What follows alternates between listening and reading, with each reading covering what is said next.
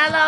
家好，欢迎大家收听草莓瓜电台，我是乌丸丸，我是深深野。大家好，我是小鼠。今天呢，又到了我们的这个非物质草单的环节了。在我们今天节目正式开始之前呢，我们要向、嗯、有点不一样啊。为什么不一样呢？我们草单今天的主持为什么换人了呢？我想代表我们三个人感谢这么多年以来亿万观众，不是亿万听众对我们节目的支持。我们节目终于出息了，因为我们被喜马拉雅 pick 了，已经跟喜马拉雅签约了，所以我们以后呢会保持非常稳定的这个更新质量，就像过去多年以来我们做的一样，陪伴大家。这个多小于等于一啊？对，多小于等于一。嗯，哎，反正简而言之就是就是两个点，第一个点希望大家以后能更加紧紧的 follow 我们，第二个点我们会更加努力给大家把这个质量再提高啊，一直努力提高。对，总之呢就是请大家忍耐两年，因为就是你忍耐不了，我们也还是会更新的，因为我们现在只要不更新就是违约，违约就要赔钱。我们在钱和更新节目中，我们选择了更新节目啊，因因因为我们是特别诚信的人，我们就是无论如何也要跟这个合约死磕到底，诚信做人。请大家监督我们，也希望大家给我们多一些精神动力，就是在后台不停的表达你们对我们的爱意，就是对我们对，然后也要大家多多去喜马拉雅电台支持我们，然后让我们的经让我们的经纪人看到我们的潜力，这样的话可以给我们更多这个资源的倾斜。吼，好了好了。好了，再说就要拜早年了啊！好，在这里给大家拜个早年，祝大家虎虎生威，新年快乐，恭喜发财！哎呦天哪！好，那说今天的节目啊，其实要说起就是。因为我们现在所有人也都在看那个乐队的夏天嘛，如火如荼了。可以说到现在呢，我们这些月下人花钱月下人的街头暗号就是：“今天你捞五条人了吗？”那其实如果要大家没有看这个五条人哦，那可能会问五条人是何许人也呢？建议大家去关注一下啊，了解一下，非常值得。或者大家可以看下他们的看下他们的 cut，我觉得也会给你带来无穷的快乐。他们就是今年乐队的夏天的一支热门参赛乐队，然后其中最热门的这个两条人就是仁科和阿茂。那其实我 我本人最喜欢的就是仁科了，也是因为乌丸丸迅速被任科圈粉，所以我们这一期草单的主持人这个接力棒就交给了乌丸丸，他完全像在村头的喇叭站广播一样的声嘶力竭为大家介绍他的心头。和大家一样呢，就是我本人最开始关注他们啊，就是因为他们那个第一轮比赛的时候那个即兴改歌，还有那个特别无厘头的采对，而且各种场合都是人字拖。啊，对，而且两个海丰人坚持互相用英语对话，我真是 太神奇了。然后到后来就被被复活以后，他们又改编了那个伍佰的《Last Dance》，嗯我也特别喜欢，因为我本人也特别喜欢伍佰，我觉得他们跟伍佰其实是有很多相同的特质，同就是工 之妙。对，就是非常的贴近生活，但是又饱含了一些思考和嗯情感。就是用他们自己采访时候说的一句话，我觉得说的特别好概括，就是我们宁可土的掉渣，也绝不俗不可耐。，这这几句简直就是对现场其他乐手的那吊打。么问题来了，五条人到底土不土？就是以鄙人之见，我认为他们绝对不土。那为什么呢？其实就是很多乐迷，包括我们三个得出这个结论呢，就是看了一篇 GQ 报道对五条人的采访，我们都被他深深震撼了。就比如说其中啊，就这个任科这一条人呢，他对自己的这个书单和片片单可以说是侃侃而谈，对让我们都特别惊讶于他那种看上去特别市井的那种表面下那种文艺内涵。比如就说他说他看什么书哦，他说他自己会看太宰治的《人间失格》，他会看那种大部头、托斯托耶夫斯基的《罪与罚》，然后看到我的天哪！对，然后看看到里面提到了啊罪与罚，就会继续来看罪与罚。然后任科在里面说一句话，我就一定要把它复述一下，我觉得说的特别有道理。他说，不光是说得到什么知识，而是能学到一种新的想法和新的思维方式。读书不一定马上影响到你，但是它可以教会你用新的思维方式去思考问题。嗯至少不大家看功利嘛，嗯。简直就是。我觉得这话给摇滚乐给中国摇滚乐手说听 也没那么 low 吧？还蛮 low 的吧？我拜托，去年有一个一上来就是自称老炮的那种乐队，叫面孔乐队嘛，第一季的，然后和那个罗琦一块儿唱他们自己一个作品叫《欢乐颂》，一上来就跟大家唱的是远离寂寞，忘记苦难，忘记痛苦，拥抱和平，拥抱欢乐。我的妈呀，这和那个感恩的心，感谢有你有什么区别吗？然后后来呢，就这个 GQ 又说到电影，任科当时就疯了，说你们要问电影的话，这个采访时间不一定够用哦。然后就是说任科呢还有一个外号叫做假张任科，他就是本人非常喜欢电影。他在采访当中呢也农村提到了，拓哉之后，还有一个叫假张任科的。不是是农村拓哉郭富县城和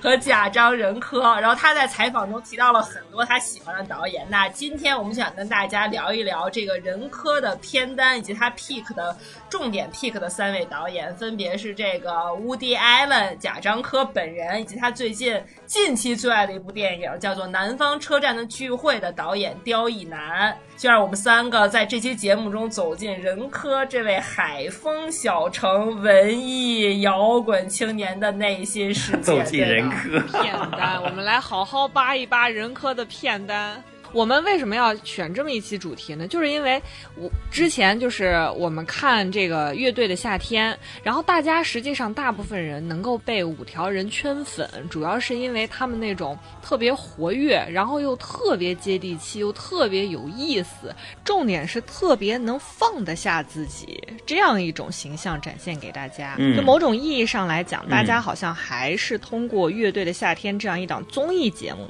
把他们当成综艺嘉宾去喜欢。我不知道大家有没有真正的把他们当做两个创作者去听过他们的作品。除了他们在现场的表演的曲目以外，他们出过好几张专辑，包括像《县城记》啊、《广东姑娘》啊、《梦幻丽莎发廊》啊等等。现在《梦幻丽莎发廊》已经完全脱销了，如果你去淘宝想要买正版专辑的话，需要预购。啊，如果大家去听过他们的歌，看过他们的歌词，包括他们的编曲啊、他们的旋律等等，会发现这是一个非常有严肃创作诉求的这么一个乐队。所以我们也很不希望大家只是把他们当成两个逗逼，然后在微博或者微信上面这样去消费他们。我们看完这篇报道之后，真的是觉得，第一，他们做他们自己的音乐作品够好；看完访谈，觉得我的天哪，这俩哥们儿真的是有那种向上超越的那种追求，而且付诸实践的。对就是灵魂真的很丰富，而且闪闪发光。就是人不可貌相嘛，就是大家不能从人字拖这件事情就给人对，因为。你听他的歌的话，会发现他写的就是写小城市、写边缘，对，写个体生命记忆、写时代记忆等等，是很扎实的。嗯但是你就嗯觉得说他的这种创作动力啊，以及他的这种开掘是从哪儿来的呢？嗯然后我们今天就从片单给大家这样子抛开一域，让大家管中窥豹，来看一看任科和五条人的世界。嗯对，了解这个答案，说一下这个南方车站的聚会，因为任科是提到了这是他最近最喜欢的一部电影嘛，对吧？而且他还提到说，如果他当导演的话，他会想导一部这样的电影。因为因为确实来说的话，南方车站的聚会，它片子相对来说比较新，因为它是二零一九年的，应该是十二月的时候才上映的，所以距今也就半年多的时间。而且由于疫情，真的是大家半年多都没看电影了，所以所以在记忆上来说，可能哎，可能有些人上一部去电影院看到的这个电影，可能就刚好是这个南方车站，对对对，是的。因为这部电影的话，我确实就觉得很多人就哪怕没看，就至少对他这个名字是有印象的。因为这部电影刚说了一个是刚才这个上映的时间是比较近的，而且另外呢，这个当时主演的这个阵容，就除了可能导演刁亦男的这个名字就是大家不是特别熟悉，但当时这个主演的这个男主角胡歌啊，大家肯定是非常熟悉了。很多人都是为了胡歌去看这个电影。啊这也是胡歌这个为了转型大荧幕，然后真的是活下血本的一个力作啊！对他来说啊，那另外呢，就还有就是我们可能很多人知道的这个万万没有想到今年会火成这个对 德行万万茜万茜，我当时是真的，这是我看万茜的第一部作品，我当时就觉得她演的还可以，但是没想到她今年真的就火成这个样子，真的是没有想到。就感觉中国已经没有别的女演员了。但是你就另一方面来说的话，我觉得他是他还是符合他在剧里的那个角色的，因为你当时不是给我吐槽说他木讷嘛，但是 他在剧里的那个角真的木讷啊我跟大家推荐一个，如果大家想了解解万茜有多木讷的话，我给大家军中乐园嘛看军 中乐园和柳如是。又是镜片，毫无灵魂的演绎。因为《军中乐园》有另外一个女演员在旁边衬托，就陈意涵，所以她显得是很没有灵气的陈意。涵是吧？对对对对，就是她面对命运的无奈和麻木，就是她拿捏的还蛮好的。虽然不知道是不是本真出演了，这就不知道了啊。显然不是麻木的，她现在胳膊受伤了，你看看她都炒作成啥样，她麻木个屁呀、而且关键是，而且关键是和阮阮经天演啊激情戏，是的正常女的怎么会麻木啊？这是，哎我天，这是我 这是我 dream list 前啊，十。说回来啊，说回来，就除了他们两位之外呢，还有这个刁亦男前一部的这个作品，就是《白日焰火》的当时的男女主角，就是当时被捧上柏林影帝这个高位的廖凡，台湾的文艺女神桂纶镁，就是胡歌饰演的。这个男主角呢是叫周泽农啊，他是当时是一个刚刚出狱的一个状态，然后刚出狱之后呢，就因为黑社会这个帮派之间的这些械斗，就卷进了一场杀警案当中，然后由此就展开了一场没有开始就结束的逃亡。那负责追击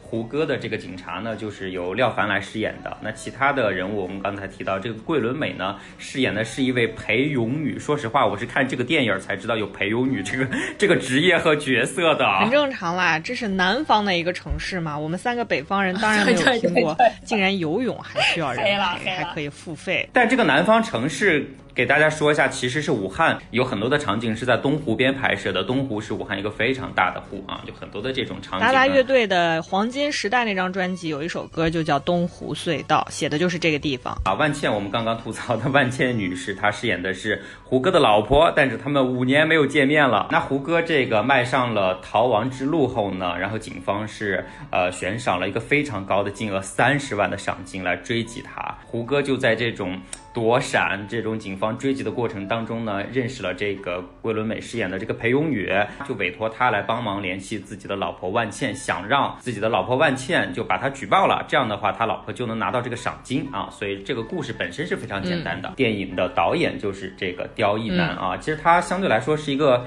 非常低产的导演了，我觉得，因为他最早的一部作品其实是二零零三年就拍了，是当时他自己编剧、自己导演的一部作品，但是他迄今为止已经快二十年的时间，加上我们刚才说的这个《南方车站》和《白日焰火》，他一共也只有四部作品，而且头两部是完全没有在内地上映的，就是就是被大家理解为这个独立电影。但嗯。实际上，他真正在影坛站得住脚的《白日焰火》几乎是是。一炮而红，他是应该算是当年拍的质量最好的国产片。刁亦男他是嗯，算是游走在，就是现在我们其实已经没有办法用代际再去划分导演了吧，嗯但是很多人还是愿意把刁亦男划分到第第六代导演。第六代，为什么大家会产生这种代际的划分？其实最早我们拿代际是来划分第五代导演的，就是这一批导演呢，全部都是出自那一批的北京电影学院。嗯，然后他们呢都是分散在各个当时还健在的中国各大国有的制片厂这个体系里面。然后大家呢创作动机都是想要重新去探索一种，就是在前三十年之后重新去探索一种呃电影拍摄的方法，更加在艺术上面能够有新的这个探索和创新的追求。他们动机是一致的，拍出来的结果也很丰硕了。大家都知道的，像张艺谋啊、陈凯歌呀，他们这些作品，现在大家也都仍然还是能够津津乐道，并且在国际上也取得了很好的这个奖项，对和声望。然后后面的这个第六代呢，实际上是完全伴随着中国这些国有的制片厂的解体而出现的一批创作人。他们呢，虽然比如说像娄烨呀、王小帅呀，包括我们待会儿要提到的贾樟柯柯啊，还有像马上要上映这个。八百这个电影的导演管虎，他们都属于这一类人，然后也是希望能够探索出来另外一条，就是又区别于以前或者更加新的一种先锋的电影的创作模式。当然了，就是这种创作的动机和结果呢，就不可同日而语了。所以实际上，所谓的第六代又是相对于第五代的。对。然后第五代之但它不是一个非前常清晰的概念。对，然后第五代之前的人怎么算呢？大家就说啊，那那再看之前的就是第四代。实际上，这个代际它除了对第五代有一个相对明确的这个轮廓的描摹以外，是没有太多的就是可可被合并同类项吧，来去进行一个代际画像的这么一个框架，包括像王小帅的电影，包括娄烨呀，包括这个贾樟柯，还有刁亦男，你看他们的这个，至少是他们的这个创作的内容和主旨呢，大部分是比较关注这个边缘人群体。所以我们在选要看这个五条人的采访的时候，看到他们提到这些导演的时候，你就能明确的看得到他们之间在这个创作的取向上是保持着很大的一个高度的一致性的。我刚想说的就是，呃，小鼠说到这个南方车站的聚会里面那个桂纶镁的这个角色，她叫刘爱爱嘛，是一个陪泳女。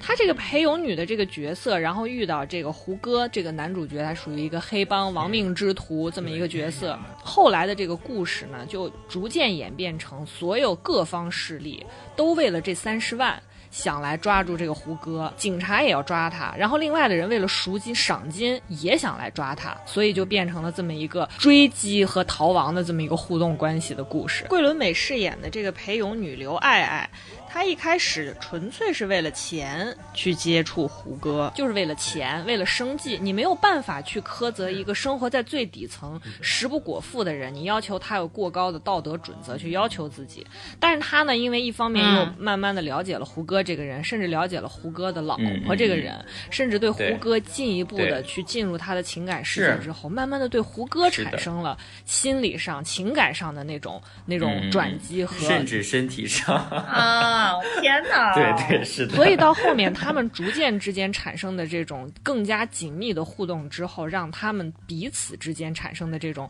阶来自阶层的认同吧，我觉得算是一种同理心、同情心。所以后来胡歌。呃，死了之后，这三十万也拿到手了，就是这个刘爱爱拿到手，因为是他举报的嘛，等于是最后，他还是把这个钱，就是按照之前约定的拿给了胡歌的老婆，因为胡歌当时其实在这个剧里面是希望他老婆能来举报他，把这个钱最后三十万都落到他老婆手里。所以最后呢，等于是这个刘爱爱出于一种情感上的共鸣，一种心理上的认同，还是把这个钱给，就是他这个人物是比较丰满的，这个特别特别让像那个就是五条人的那个梦幻丽莎发廊里面的同名的那首歌，真的，你去看那个歌词，它里面写的就是他来自梦幻丽莎发廊，他说他家里很穷，很乡下，只有山和河，没有别的工作。年轻的时候他被别人骗，被卖去一个陌生的地方，事情有点。复杂，我说简单点。后来他终于离开了那个鬼地方，然后怎么怎么怎么样？你如果大家现在听我们节目的话，可以稍微搜一下这个《梦幻丽莎发廊》的这个封面，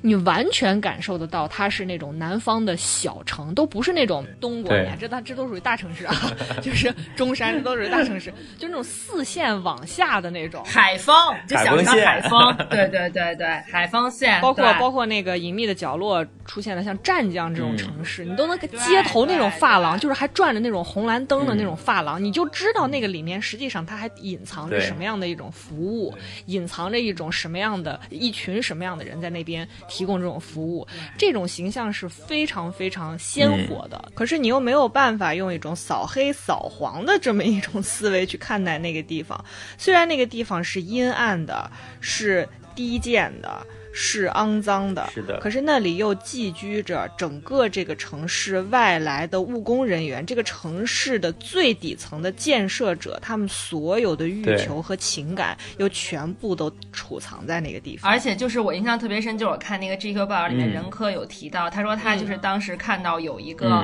乐迷给这个《梦幻丽莎发廊》那首歌写了一个乐评，说大概意思就是说，这个发廊 小姐和顾客其实都是在撒谎。只是随便聊聊和逢场作戏。任科说：“我觉得他 get 到了那个点，因为现实的真相是残酷的，是令人痛苦的。像梦幻丽莎发廊那样一个地方，大家就是希望得到短暂的生理和心理的 满足和安慰。所以就是这种底层人物之间充满。”市侩，但是又含有脉脉温情的那种感觉。你在刁亦男的这部《南方车站的聚会》里，因为他是捕捕捉在这个武汉的人物生活的那个气息嘛，然后你再去听五条人的歌，他们之间的这种互文关系会产生一种特别丰富的景象。如果大家想要去看这个刁亦男的作品，其实《白日焰火》和《南方车站的聚会》，你能明确的感受到这个导演他是如何想要探索出一条能够进入中国当下现实的。一种创作的路径。嗯你看《白日焰火》是发生在哪儿？东北。东北对，实际上是一种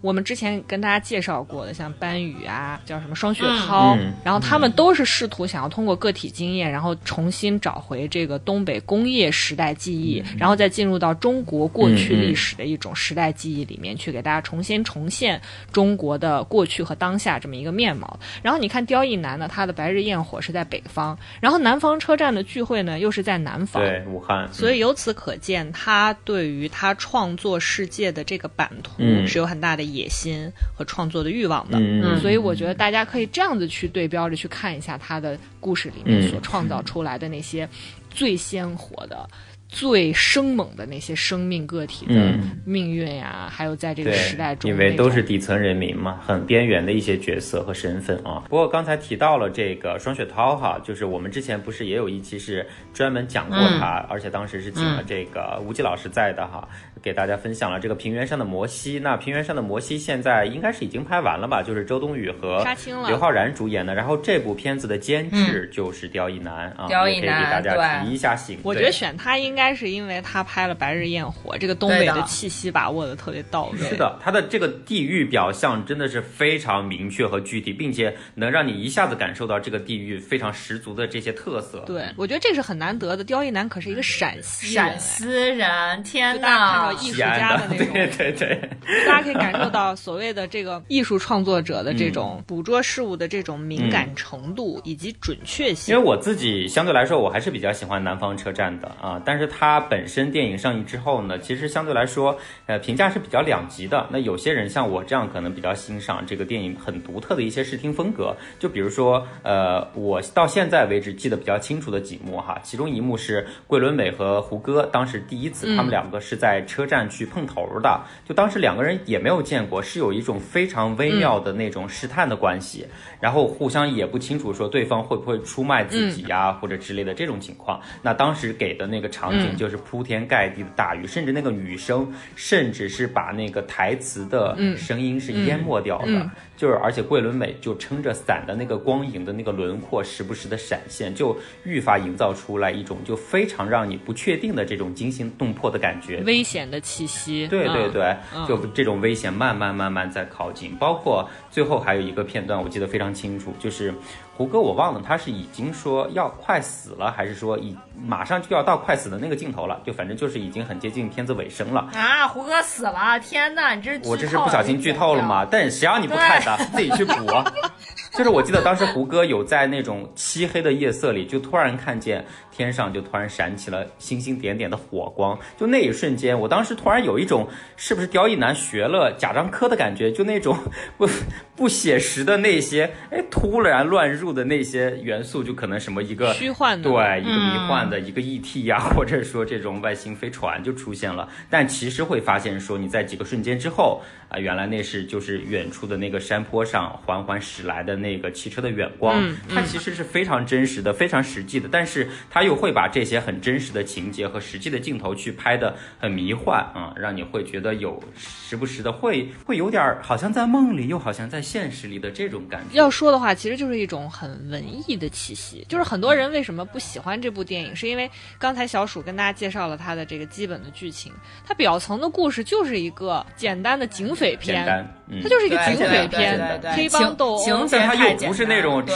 拿着枪，然后大家就开始帮帮乱射。对啊巷战，对对，香港又不是港片那种。但是坦白讲，大部分观众进入电影院都是希望在一个两个小时的时间段获得一种特别短暂的兴奋。看故事快感，所以这种电影，所以仍然是其实是被我们呃归为到所谓有严肃的艺术创作嗯诉求的这样一种作品的序列里面的，而不是那种给你带来很爽、很刺激、很快，但是消失的也很快的那种 电影的。所以需要大家稍微花点就你对一个电影的喜欢肯定是见仁见智嘛啊，就总的来说，它确实这个风格是非常强烈的。就刚也说了，有些人肯定会不喜欢它，就对它的这个可能镜头语言之类的这些表现就觉得不屑一顾，就觉得这些语言就只是你在炫技嘛，就只是一种故弄玄虚因，为比如说长镜头、氛围的营造、连贯的表演。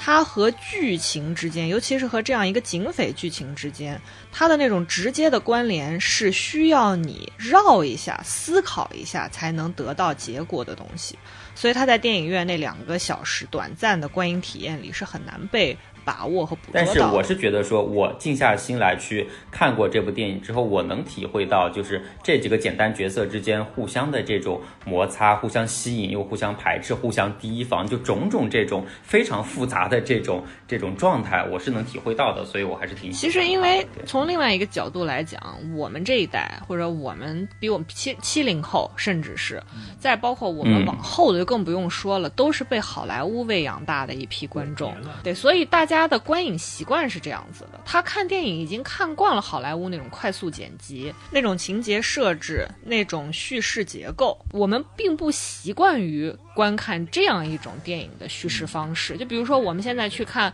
法国的艺术片、意大利新现实主义的电影，我会觉得非常的难消化。为什么？因为你没有养成一种观影的习惯嘛。为什么大家不习惯长镜头？因为我们太多的看到的是互相剪切、快速对话。我们没有办法把一个十分钟的镜头交给一个人，让他完整的去说话，因为我们只会在演讲场合看到这样的镜头。对，所以其实这是一个习惯的问题，就很实际的在最终的票房上你是能感受到的。因为当时这个《白日焰火》，它哪怕是让廖凡拿了柏林影帝之后才上映的，它最终的票房也就是可大概是一亿多一点的票房。那《南方车站》这次就算是把这个胡歌加进去了，那最终也是勉勉强强才到两亿的这么一个水平。所以说，甚至有的时候这种电影你得看两遍、三遍，甚至更多遍，这就不是一个电影院这种速成的一个概念能把它消化掉的。整个电影的乐趣还是在于等待你，不管是镜头还是说它不断的运用各种这种记忆和画面的闪回，来就将它整个事情的真相，真的是一点一点从迷雾当中拨开的这种感觉。那么这个这些所有的这些真相的背后，直指的就是我们刚才说到的这些底层人物，或者说我们说边缘人物，其实是表达的他们。对于这个命运流离的一个无奈啊，就是你无法掌控自己的命运，然后对生活无所。因为如果只是一个简单的案子，其实也有那种拍法，这个案子是怎么犯下的，然后怎么破案的，犯罪分子是如何落网，或者说你直接去看这个《今日说法》或者《道德观察》，其实他们的那个电视片做的已经很好。但是作为电影的话，它所呈现的东西。跟那些东西又不一样，每个人的创作欲求也是不一样的。比如说，像在《南方聚会的车站》这部电影里面，它波斯抽检给你展现出越来越多的细节，是为了让你知道，任何一件事情发生在人身上的事情，它不是那么简单的。我手起刀落的那一下，身上背负了我多少的经历，我多少的压力。我多少的包袱，我多少的放不下和舍不得，有的时候是有关情。有的时候是有关理，对吧？就警匪啊，或者说犯罪这种片子的外壳之下包裹的东西呢，其实是有一点像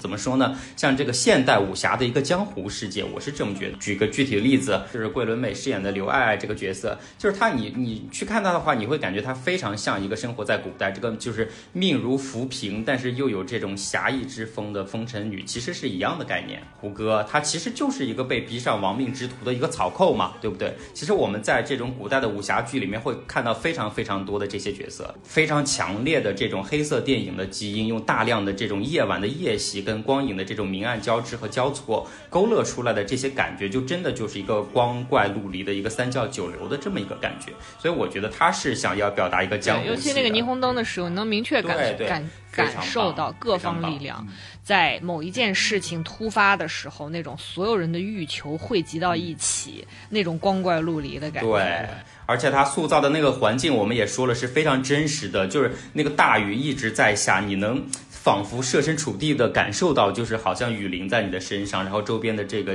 气息都非常的潮湿，然后在这个非常潮湿和阴暗的环境里面，就欲望和杀机就是无处不在，就是完全就是这种感觉。所以就是风格其实跟五条人他们音乐会给人带来的一些幻想和一些视觉的那个效果也是还挺一致的。我就你在五条人的音乐里面感受到了杀机吗？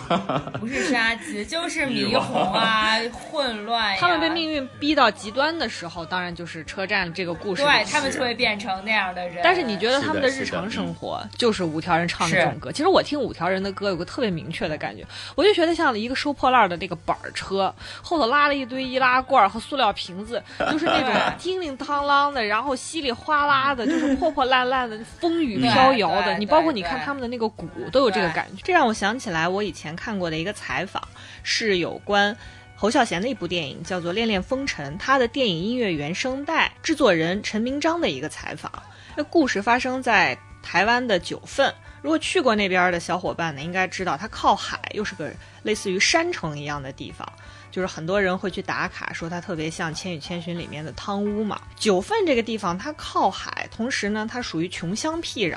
它描写的呢，又是一对在这样一个穷乡僻壤里面一段非常纯真质朴的爱情故事。主人公呢，这个命运飘摇，他为了营造出来一种就像一层糊在窗户上的纸一样，风吹雨打，它一定会破，它经受不住外界客观因素或者这个环境带给他的各种各样的影响或冲击，这种飘摇感，这种浮萍感，他为了突出这样一种就是毫无质感的生活的。音色，他们就找了一把那种一百多块钱的琴，然后弹出来的就是那种稀里哗啦、破破烂烂的，但是和整个电影的气质非常的契合。所以我觉得五条人的音乐，你包括你看他在那个月下上面那个鼓，包括他的琴，嗯你都有这种感觉，就是他是他是为了做出这个作品嗯最应该有的样貌。总之就是非常契合嗯这个作品的质感，而不是为了炫技，或者说为了表嗯现。或者为了 show off，然后对吧？然后贾樟柯，你会觉得是为什么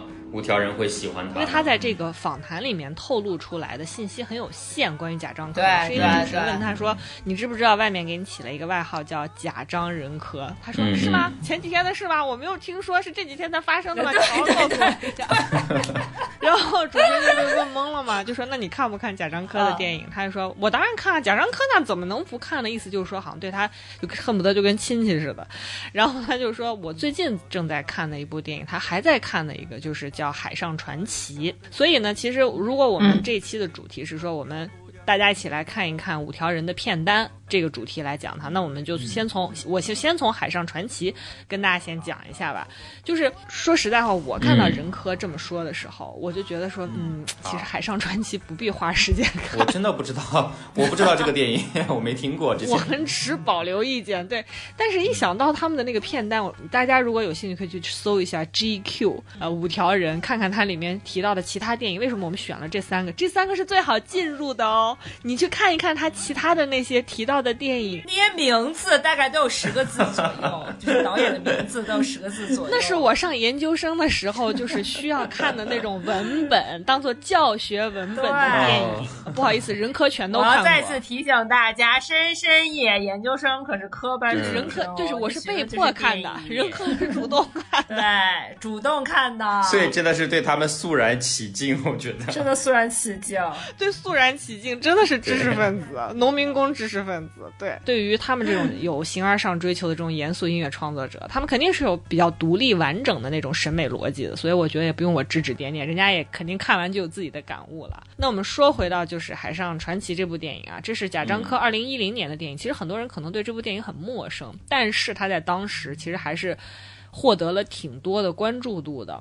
二零一零年，我先帮大家回忆一下啊，这一年是中国几大导演纷纷出手的一年，比如说有姜文的《让子弹飞》，张艺谋的《山楂树之恋》，陈凯歌《赵氏孤儿》，冯小刚《唐山大地震》，是不是井喷？相比于这些商业片，贾樟柯在那一年嗯贡献了《海上传奇》这部电影，怎么去看呢？嗯。我们先看一下它在豆瓣的评分啊，它的评分有七点四，其实不算特别低，所以放置在整个中国电影的这个版图里面来说的话，它还是比较受到认可的。嗯我先说一下这是个什么样的电影啊？就是任科在采访中呢，就是这哥们儿大家也知道，每天都像喝多了一样啊，就是有点记不住名字，说嗯是海上传奇还是上海传奇，想半天啊。但其实这个电影也是讲上海，就是这个电影呢采访了从十九世纪中叶开始和上海有着千丝万缕的各界人士或者他的后代，啊，然后讲述他们和上海这座城市的爱恨点滴。听起来好像挺无聊的，是吧？啊，然后像一部纪录片，对不对？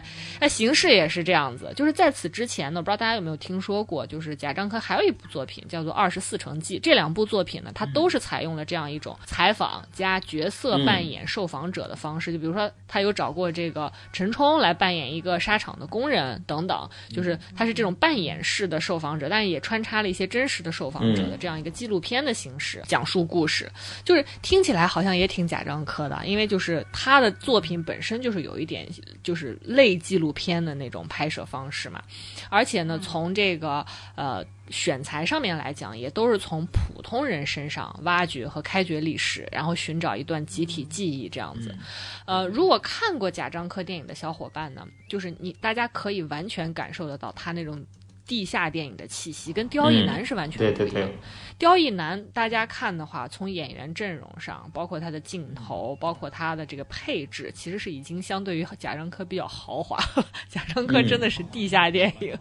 豪华太多了。为了省成本，把老婆用了多少遍？哈，对，真的，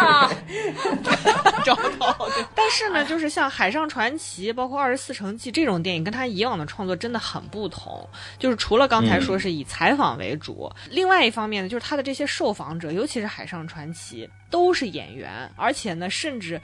在《海上传奇》里面转向的都是明星，甚至是社会名流。我给大家举一举啊，比如说像陈丹青、侯孝贤、韩寒，还有国民党的一众元老的后代等等。就是你可见他的这种，就很多人当时在这部电影出来之后，担心他的主流化，担心他这种从地下走上地上之后，自己不受资本控制的这样一种感，会破坏掉他原来电影拍摄的那种立场、那种视角。你也知道嘛，就是现在。大部分人都是屁股决定脑袋，对吧？呃，刚才小鼠问说，你觉得贾樟柯的电影都到底是在拍什么？跟刁亦男有什么区别？那任科为什么喜欢他？我看到豆瓣的评论，我还是先先是从这个他的作品来说，就是你觉得说像这个《海上传奇》《二十四城记》已经给了足够的肯定了吧？那就说明他电影还是受欢迎的吧？仍然把它当成贾樟柯这种标志性的关于个人的命运书写序列里面的这个作品。大家熟知贾樟柯是从两千年开始，他有一部作品叫《站台》，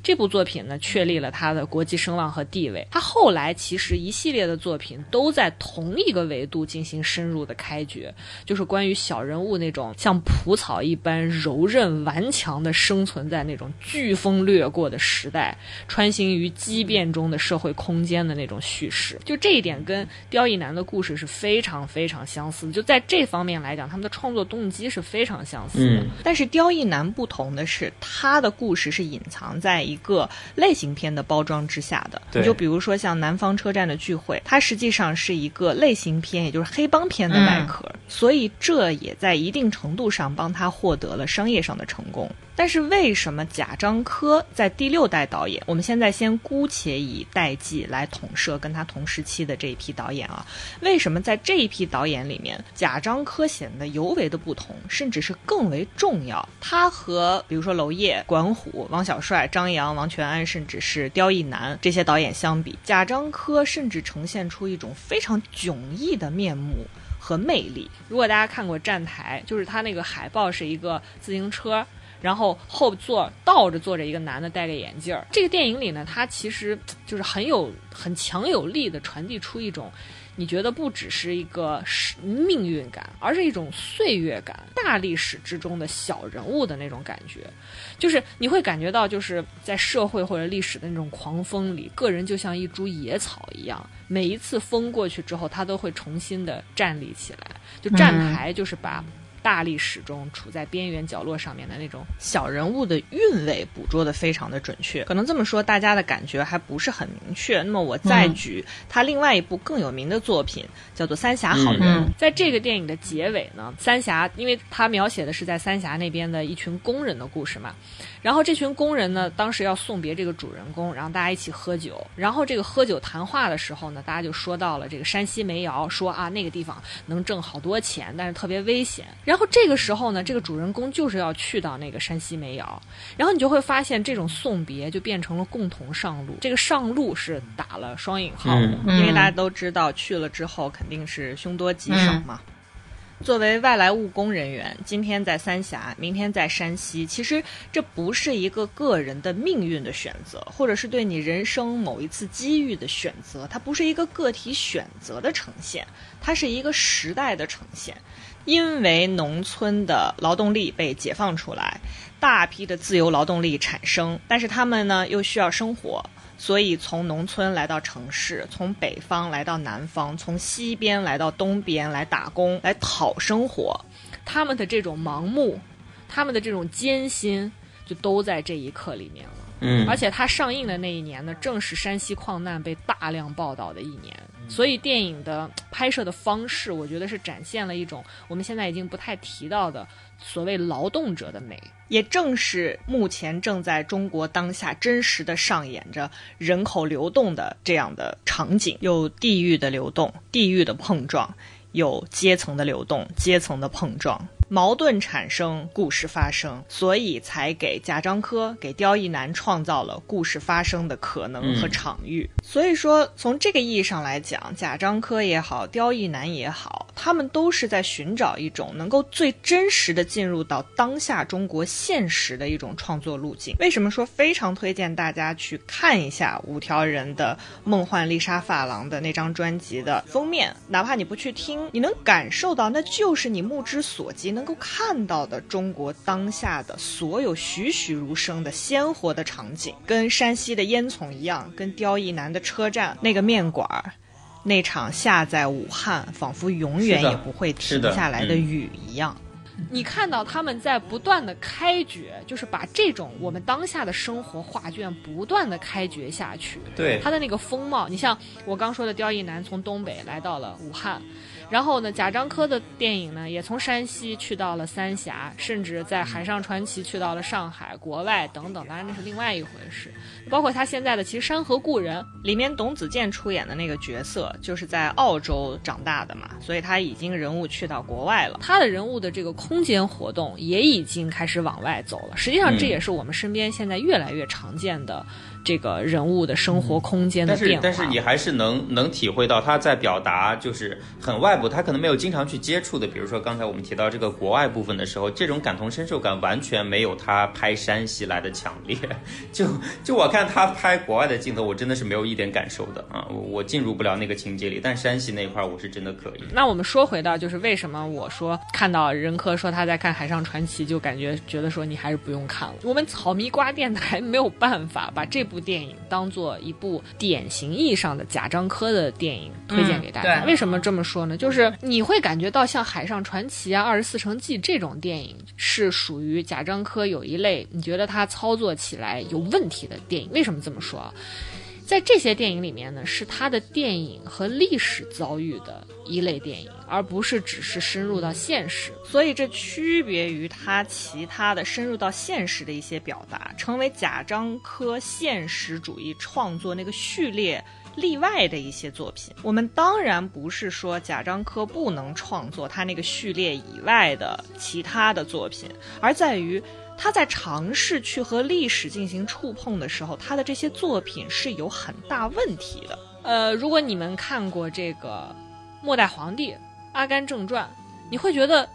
你虽然电影的不一样啊，呈现的不一样，但他们的历史逻辑是一样的。在他们试图还原的，不管是采访，或者是你们看贝托鲁奇啊，呃，他们在这种宏大、逼真、细腻的历史场景的这种还原的时候，你会发现它和历史无关。你看到的那种，呃，朝清朝的那种朝廷的大典，红卫兵的这个中字舞，还是阿甘穿越过的整个二战后的美国历史的所有时刻，它都不指向历史本身，全部都只指向限定在那个主人公的记忆里。它可能是溥仪的记忆力，个体的记忆力是抛开了皇帝这个身份的记忆，是阿甘的记忆，就是溥仪的登基、婚姻、出逃等等，在电影里和一个封建王朝的终结有关吗？又和一个崭新时代的展开，还有轰轰烈烈的现代革命历史有关吗？无关，那就是一个男人的命运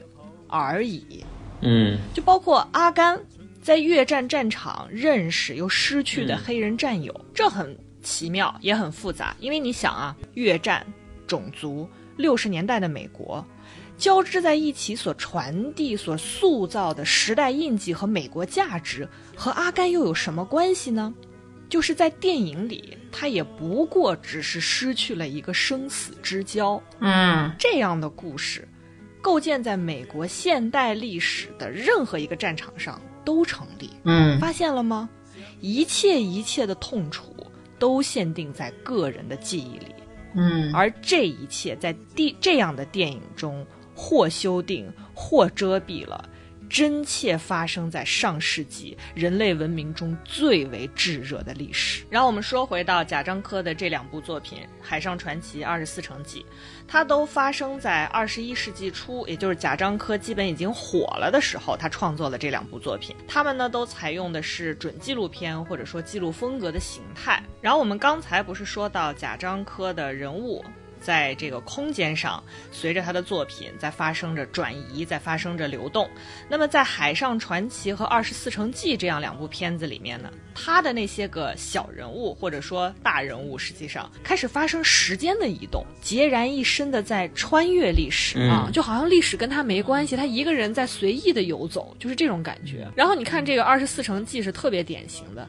一个国营大厂几代工人的故事，其实它是记录了共和国的一个侧面的。但是呢，你在里面无论是看到，比如说二十世纪五十年代，那对于国营大厂的工人来说是所谓火红的年代，或者是八十年代中国社会等级全面重组的时代，甚至是九十年代，对吧？社会发生的那种激变，大家还历历在目，工人下岗嘛。工人阶级嗯整体坠落的时段，这也是我们之前为大家推荐的双雪涛、班宇他们故事的那种底色，嗯甚至是二十一世纪劳动和资本的全面异化，我们看不见劳动者了，劳动者在社会隐形甚至匿名。在这样一部影片里面，《二十四城记》啊，似乎都是无差异的那种宿命性的力量在左右着这些人。他们背后那种风云激荡的历史洪流，在电影里是几乎全副不存在的，或者说被个人命运的交织和堆叠背后这种炙热的历史年代，它的那种颜色，它的那种光芒，被冲洗的越来越淡。就是原本贾樟柯电影里那种，你觉得是无处不在的现实啊。那种附着在人物身上的复杂多面，就像照片的底色一样。那种你无法只用“命运”二字草草了结的一个又一个鲜活生命的叙述，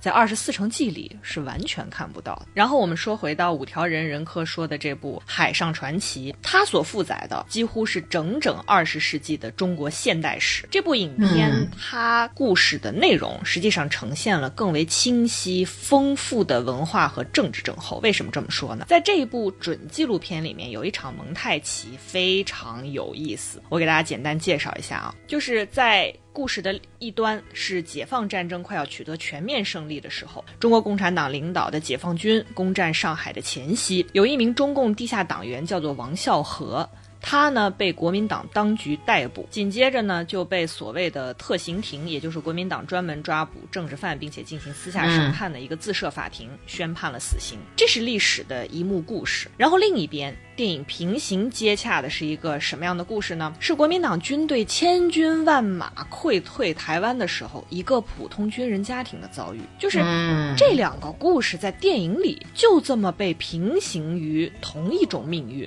甚至是同一种意义。强行发生关系。他们之间那种不只是胜利者和失败者的那种差别，是被抹杀的，或者说是被消解的。前者就是我们说的那种唯有牺牲多壮志，敢叫日月换新天的嗯。无名烈士中的一员，而另外一个是在这场政治较量、这场人类文明的政治较量中失败的那一方，或者说历史的反面。嗯。但是在这个时候，在这样一种电影的组合中，在这样一种蒙太奇的处理下，两者仿佛都变成了社会、历史、命运的蒙难者。嗯。这种个体到个体、个人到个人的命运的差别，我们需要纵深到那样一段历史中去挖掘出来，两个人进行表现吗？看我就可以，看你就可以。嗯我们身上在命运中的那种变化无常，都非常值得被看。所以，历史中的这两个人，特定历史中的这两个人，被放置在荧幕前，被观看、被目击，意义在哪里？嗯，这就是我们所说的历史的虚无。嗯，更不要说这其中被消解的那种叫做对，崇高的东西是就是你会觉得翻天覆地的历史，在他们的话语里，在他们的表情中，都走向和解，走向大团圆。于是，呃，白驹过隙，白云苍狗，一切都只是岁月沧桑，造化弄人罢了，嗯对吧？就变成了这样的一种意义，走向这样一种结构。当然了，比起末代皇帝这样一种全儒主义的睥睨嗤笑，就是好像贾樟柯又略略有那么一丝丝高阶的历史 站位。但是《海上传奇》也好，《二十四城记》也好，那种朝向无差异的、使个体抽象化的那种认同和同情，我觉得它真正的结果是造成了对历史暴力记忆的埋葬，以及历史死者的二度死亡。怎么理解？除了肉身的死亡，在这样的电影里，他身上的历史的、政治的、文化的意义全部都被消弭了，嗯所以他遭遇的是第二次的死亡。所以当初他这两部作品分别出现之后呢，很多的学者、严肃影迷，甚至是所谓的影评人吧，对贾樟柯的《海上传奇》《二十四城记》表达出那种失望，我是感同身受的。怎么说呢？一如全球以及欧洲的艺术电影，就是你觉得中国的艺术电影曾经携带的，或 或者或者说预期它能够携带的那种社会批判性，在他这里你感受到一种濒于枯竭。嗯就是你看到张艺谋、陈凯歌，对吧？他们携手在中国的商业大片儿里呼风唤雨，你就知道我在说什么。对然后你发现贾樟柯也一并伙同进去了。嗯就是这些所谓的文化精英的现实，甚至是历史书写，和你现在身边能够感受到的政治精英和经济精英，他们在价值、在取向上的嗯主流选择是一致的。嗯他们还有什么根本的区别吗？是。的，是的，所以说，就是如果非要说《海上传奇》有什么值得一看的话，我觉得就是嗯给我带来了上述的反思。好了好了，太沉重了啊！大家有没有感受到我的其他两位小伙伴已经被我聊沉默了？就是我们现在赶快来聊一些更加轻松的话题啊！就是在任科的片单里面呢，应该说任科和阿茂的片单，在五条人的片单里面呢，还有一位相对来讲比较轻松的导演的作品，非常值得大家去看，叫做 Woody Allen，相信大家已经如雷贯耳了。这其实第三位这个 Woody Allen 呢，就跟之前两位相比，我相信大家会更加熟悉一点，因为他确实就是。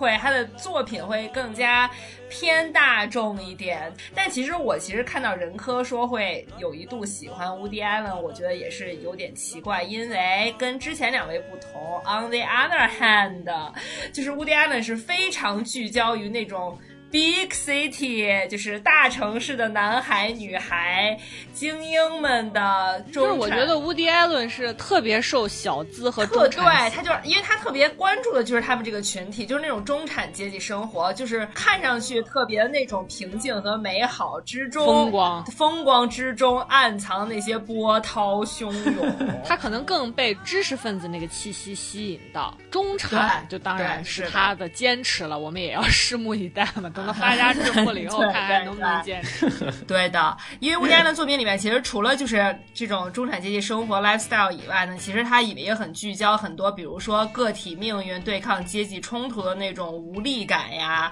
以及有一些对旧时代的一些美好的一些很虚幻的向往呀，也有一些就是对这个。真爱以及其他一些非常高级的人类情感的一种求而不得的渴望呀，还有就一些非常虚伪的浮华，还有一些丑恶的人性啊等等这些真实存在，就是我们每个人都想逃避，但就必须要面对的一些现实问题。哎，我跟我插一句啊，如果大家看过毛主席写的《中国社会各阶层分析》，里面对小资阶层的分析是什么样的，我跟大家讲，不理解的话就看乌迪艾伦的电影，就能知道小资阶层是啥样的。哎，就真的是其实是有有有一点可悲的，因为它里面这些人物在他电影里面最后的结果，我我真的觉得是没有好结果的。就最后结果基本上就是，要么就是接受妥协，苦中作乐，要么就更惨烈一点，就是一了百了，拉鸡巴倒走向悲剧，对吧？所以我觉得这可能是五条人会就是想明白一点，就是他们其实是完全。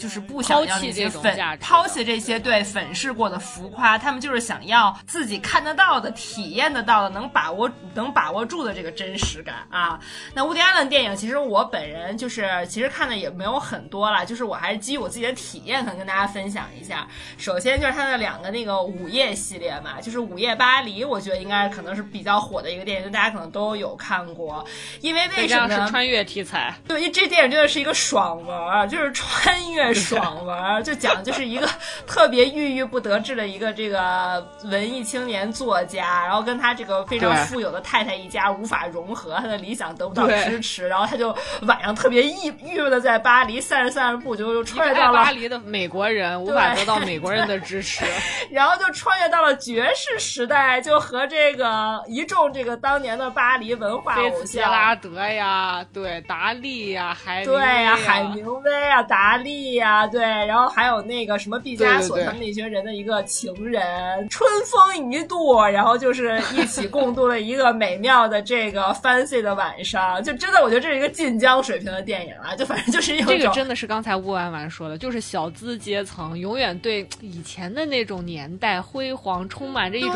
向往和怀旧，怀旧真的是小资的，对，因为他们会觉得现在。就觉得现在的这个时代太势利了，就是我的才华真的是对，就是配不上我的才华，我的才华没有人都要重视，只不过因为我不会赚钱，那我其他才华都被忽略了。如果我能创业到一个钱没有那么重要，人人搞文艺的年代，那绝对是另一番光景，什么人都会爱上我，跟他们都会成为好朋友。对，但我觉得它里面有一个有一个点还挺对的，就是你往前穿越待一段时间，会发现那一段时间就变成现实，对，你就会又想再往前。对对，就这个梦是没有尽头的，就是这种做梦呓语的这种形式来化解这个平庸现实中的烦恼，这真的是没有尽头的。但虽然话这么说，但本质上我倒是也还蛮想穿越，如果有机会。就所以乌迪安伦大大家会喜欢爽嘛，就是乌丸丸说的爽文嘛。然后另一个午夜就是午夜巴塞罗那，我就说这个电影真是震震撼了我的三观，因为我那个时候就是非常年轻。这个是他的票房，这是这是他创给自己创造的票房期，真的。我我当时我记得我那样刚上大学，就是还非常清纯，觉得就是还想赶紧就是好不容易上完高中，还有就是上大学轰轰烈烈谈一个清纯的恋爱，就没有想到就是有天晚上就是不知道怎么着，在宿舍熄灯之前看了《午夜巴塞罗那》，我整个就是我整个三观被震碎了。就是他其实就探讨了一种就是。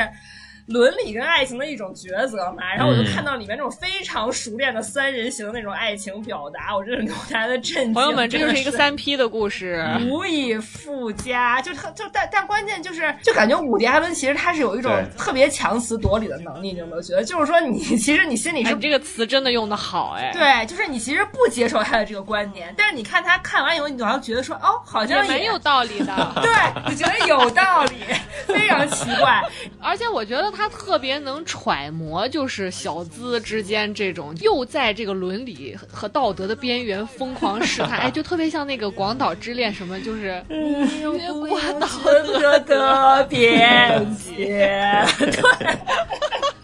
但是又不敢，又不敢，又不彻底，就要又还是要维持一个婚姻关系，或者是要有一个未婚夫戳在那儿提醒你，不能做自己，你是有有束缚的，总有一天你是要回到现实生活的，就是还是在敲打你，就有一种你又想爽，你又爽不透，就我觉得真的也是很多。像我们朋友们，真的，我跟你讲，小资身上的惰性就去看中国社会各阶层分析，放在这儿了啊，然 后真的就放在这儿了。所以可能就是人科，他们可能看了这种，就是感觉可能就是对人性有了更深入的了解吧。我觉得可能只能是这么说，就可能对自由有一种反而有更有更有一种破罐破摔的想法。我觉得他们可能是以一种反思的态度看。就伍迪·艾伦他本人也在现实里面就身体力行的践行着他在电影里面贯穿的这些价值观。你说践踏对。对夫一妻制，对呀，他不是跟养女在一起了吗？因为他还有那个娈童的新闻出来。养女哎，所以就因为这个，所以他有点晚节不保，所以就是我们放的这期节目，就大家 想想，他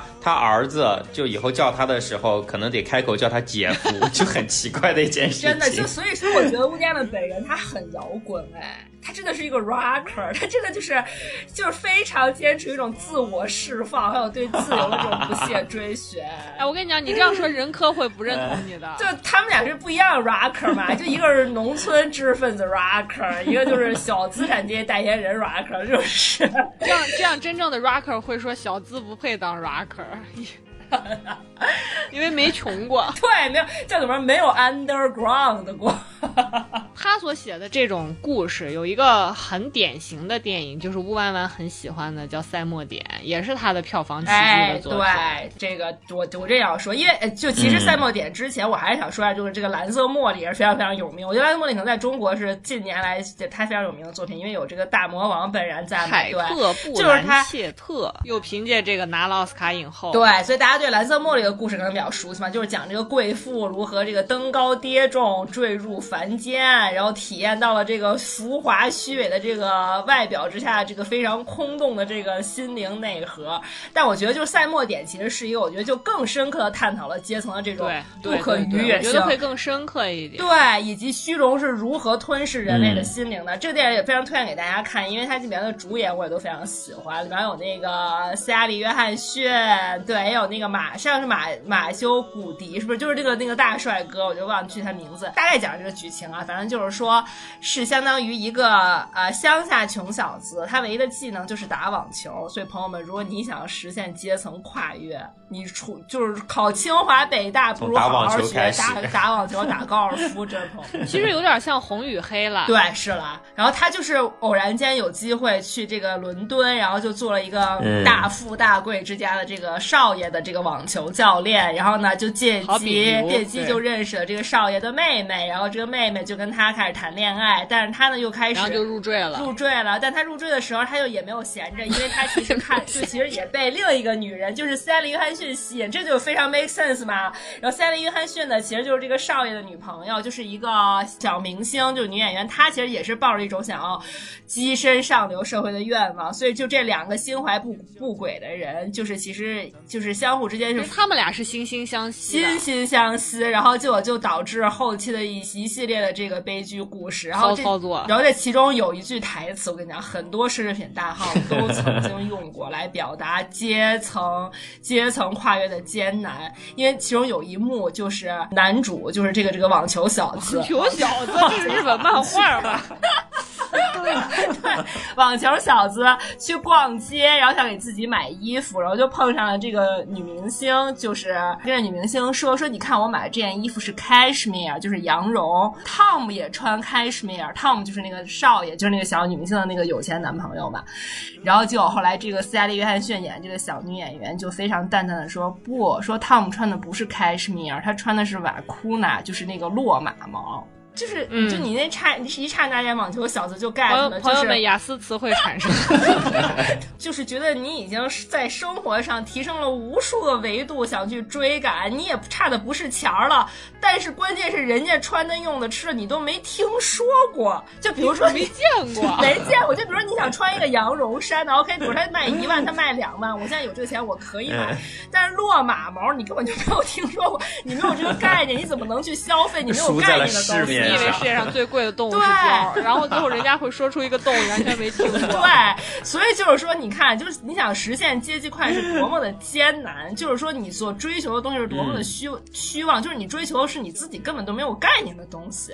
所以就是只能在这个虚幻中不断的攀爬，而且是以很多这个，比如说爱爱情啊、忠诚啊，或者是其他很多是以这些为代价，那你最后得到什么，其实就就是一个马洛毛的衣服，落马毛啊，不是马落毛你。看，就你像我们这些人都 都说不明白，这就是这就是吴天的非常贱的一点，你有没有觉得？他这就是完全让所有人都心中一惊，说妈呀，我们都我们确实都是小资而已，我们欲求是无止境的嘛。那我们这边稍微多说一些关于所谓的中产阶层或者说中产阶级啊，就是中产阶层呢。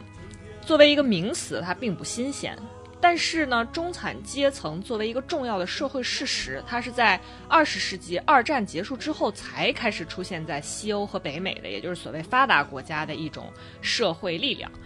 呃，就是曾经呢，中产阶层标识的是社会中的多数，是社会中比例最高的人群，也就是说，这是一个历史性和区域性的事实。就二战之后。呃，西欧、北美国家开始出现这个产业外移，然后全球新的产业布局开始形成。有一种社会学的说法是说呢，随着西欧、北美国家实业、产业经济同时转移出去的，还有无产阶级的比例。它不是转移无产阶级，它是转移这种比例，所以它历史性的。造成了说，在西欧、北美国家，中产阶层开始成为多数，然后社会呢普遍呈现一种富裕的状态，社会结构也不再是金字塔式的了。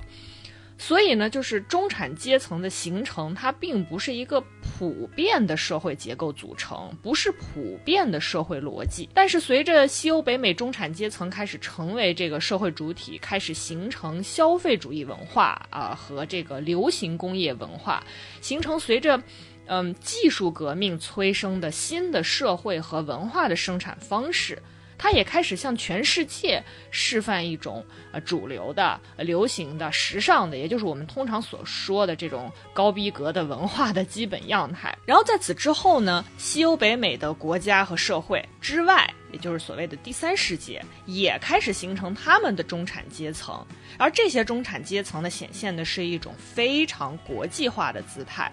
但是它和西欧、北美的中产阶层不同的是呢，他们的社会比例的不同。你就即便在经济发展高速腾飞的中国当下，中产阶层是远占不到多数的。但是呢，作为社会多数力量的西欧、北美的中产阶层，他们从财富总和。从集权程度来说，它也还没有形成一种能够和国家权力相抗衡的力量，或者说永远形成不了。我们都知道百分之一和百分之九十九这个概念嘛，全世界百分之九十九的财富是集中在百分之一的人的手里，所以他们永远无法形成这样一种力量。因而，在文化层面，所谓的中产文化或者说小资文化就显得极其的尴尬，也就是所谓的上不去下不来。对你穿 cashmere，但你永远不知道那什么毛来着。对，诺卡毛的衣服。对，所以就是不属于你的，就是不属于你的。那可能就比如说五条人眼中嘛，他们就觉得所谓的什么洋气啊、高高大上啊、名气啊这些，就都跟自己无关，也不需要 care。对，就是他们不 care 这些，他们 care 就是他们登台那一刹那，觉得说我就是要换歌。我没有办法，没关系，把我淘汰就淘汰吧。我觉得成功的有时候不重要，晋级也不重要，就这些虚妄的东西都不重要。我就只面对那一刻我真实的。我是一个音乐人，表达是最重要的。我其实我其实最早看他在综艺上的那他们在综艺上那些表现的时候，我的第一直觉反应是这是不是剧本预设的？就是我觉得一般人真做不出来这种事儿。但是但是后面看了之后，就包括他们后面的应答，包括很多花絮的一些东西，我是觉得嗯，这个东西确实是不可能预设的，因为这个对。对你去做剧本的话，这个太无法把控了。因为那个导演哦，因为他们那个导演，我觉得气的太生气的太真情实感。就我觉得说，如果是剧本，他们演生气，他们演不成那样。我真是掉脸掉，特别是任何跟他说没关系，你还能找到更好的工作的时候，我觉得这不行。导演崩溃。我觉得导演真实的在掉脸子。然后后来五条人说，你以后会找到更好的工作，接不上话。真的，就气到，真是气到无语，气笑了。真是气笑了。然后我们这边还是回到刚才说的《赛末点》这部电影啊。乌安完再给大家介绍一下它的这个结尾，其实它的结尾是非常有利的，我觉得对于这样一个故事来说，他为了他为了极端，因为他其实最后呢，这个男主角其实就是到最后，就男主角其实最后成功了，因为他确实是入赘了，就是和这个有钱人家的这个妹妹结婚了，然后这个斯嘉丽约翰逊演的这个小女演员她没有成功，就是她相当于跟这个少爷分手了，分手以后结果后来她就是后来就是又跟这。这个啊，这个网球小子偶遇嘛，然后网球小子就会觉得说，哎呀，缘分，然后你又跟他分手，那不如我们就开始偷情吧，然后他们就开始愉快的偷情，然后可能就是在一开始就怀孕了，然后他其实就是那个劲儿上来就说，我不会堕胎的，我就是要生这个孩子，我就是要你去离婚负责任，因为咱们俩才是一样的人。你跟他们不是一样的人，网球小子，你就是网球小子。然后结果呢，这个男的就是思来想去，觉得说我不能放弃这些，我使了那么多劲儿，买了那么多 羊绒衫才能 get 到浮夸生活，然后他就一咬牙一跺脚，一不做二不休，然后呢就把这个塞利约翰逊给杀了，因为他是一个网球选手，他最厉害的就是应对变数。就是所有的球过来的时候，他必须要立在很短促的时间内想好对策。他是这样一个人，所以他是很冷静的一个人。他是非常知道他每一个球拍回过去是为了实现一个什么样的结果这样一个人。所以他做事情的心态也好，杀伐果断。所以在当时他这个女朋友上门来就是来要挟他说你必须跟你老婆离婚，你得跟我在一起的时候，他就已经想好了什么对他是最重要的。这个时候他的岳父也已经承诺他会给他升职加薪嘛。这个东西给。男人带来的这种成功感，已经远远超过了女人带给他的那种兴奋的感觉，所以他这个时候必须要把他的这个危险因素从他的生活中剔除掉，所以他就开始筹划一起谋杀，就是因为他这个斯嘉丽·约翰逊住的这个公寓呢。好像是经常会被抢劫，所以呢，他就制造，他想制造一场看起来是意外的这样一个一场谋杀，他就把这个斯嘉丽·约翰逊隔壁的一个老太太给枪杀了，枪杀之后把现场制造成一个抢劫的状况，然后出门之后，这个时候看到了斯嘉丽·约翰逊。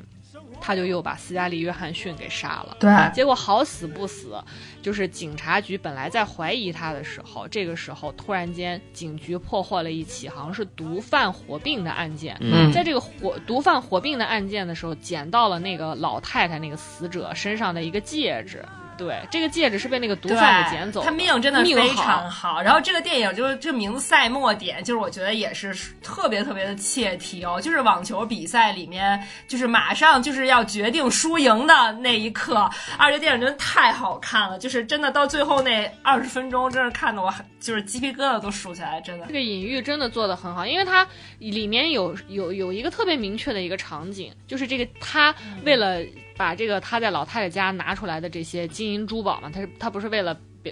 伪装成这个抢劫的现场他会把这些珠宝扔到河里头。结果他扔的时候呢，就这枚戒指弹在了那个河边的栏杆上，弹回到他这一边来了。实际上，他这个就是暗示了在网球场上经常会出现的一个情形，就是这个网球，你你你打出去之后，这个网球会弹在那个网上，弹在网带上，然后弹在这个网上，这个球怎么算呢？就是如果它弹到了对方的那个界限里，就是你赢。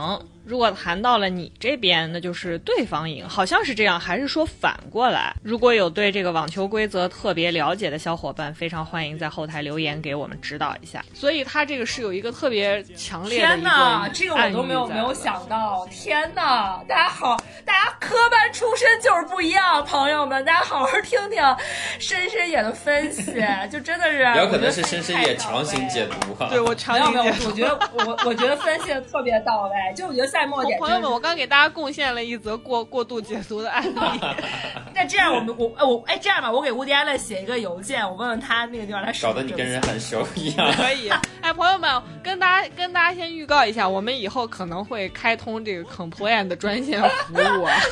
就如果大家有任何投诉的这个诉求，可以来找我们。但我们以后一定会提供的是有偿服务。我们下可 complain 到。米其林三星的法餐餐厅。上可 complain 到微软的总裁，上可 complain 到比尔盖茨，欢迎大家来找我，而且我们全是成功案例，都是成功案例哦，真的从来没有失败过，我目前为止失败为零。好，如果大家就是对五条人也非常感兴趣的话，想知道五条人这些歌是从哪儿来的灵感呀？他们是处在一个什么样的思考的世界里面？他们平时都在看什么、读什么？什么塑造了五条人这样一个乐队？那么大家不妨去看一看他片。单上的这些电影，我们今天为大家罗列的呢，就是一些比较好消化的电影，其他我们真的不太推荐啊。生活已经很艰难了，不要看那些电影，我们都不敢看。对 对，只有除非你就像任科一样那么疯，你可以看。你要搞乐队可以看。对，那好啦，今天我们的节目到这里就结束啦。那如果大家喜欢我们的节目的话呢，请一定要记得给我们进行这个点赞、转发和评论哈，尤其在我们的这个。呃草莓瓜电台迈入了一个全新的阶段之后，更需要大家的这个支持。拜托大家一定要去喜马拉雅上面关注我。对，总而言之一句话就是希望大家可以永远紧紧的 follow，紧紧的 follow 我们。好的好，那么照惯例呢，节目的最后还是送上一首我们今天的主题人物，也就是五条人乐队的作品，叫做《十年水流东，十年水流西》。任科真的是诗人，大家可以好好的享受一下他们的作品。那我们就下期节目再见吧，拜拜。就这样了，拜拜。嗯，下期见，不见不散，拜拜。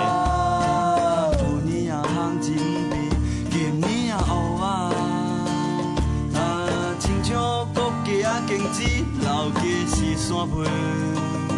啊，